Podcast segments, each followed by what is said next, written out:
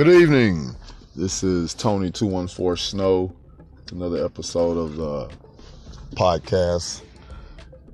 Today, April 16, 11 30.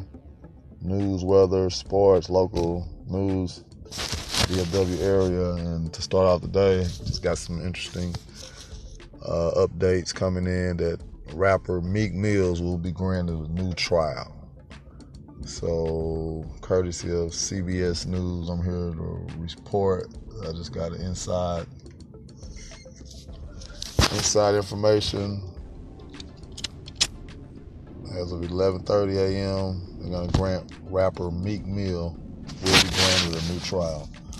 So stay tuned throughout the day for some more upcoming updates from the Tony 214 Snow audio podcast. But just to let everyone know, starting off today, rapper Meek Mills will be granted a new trial.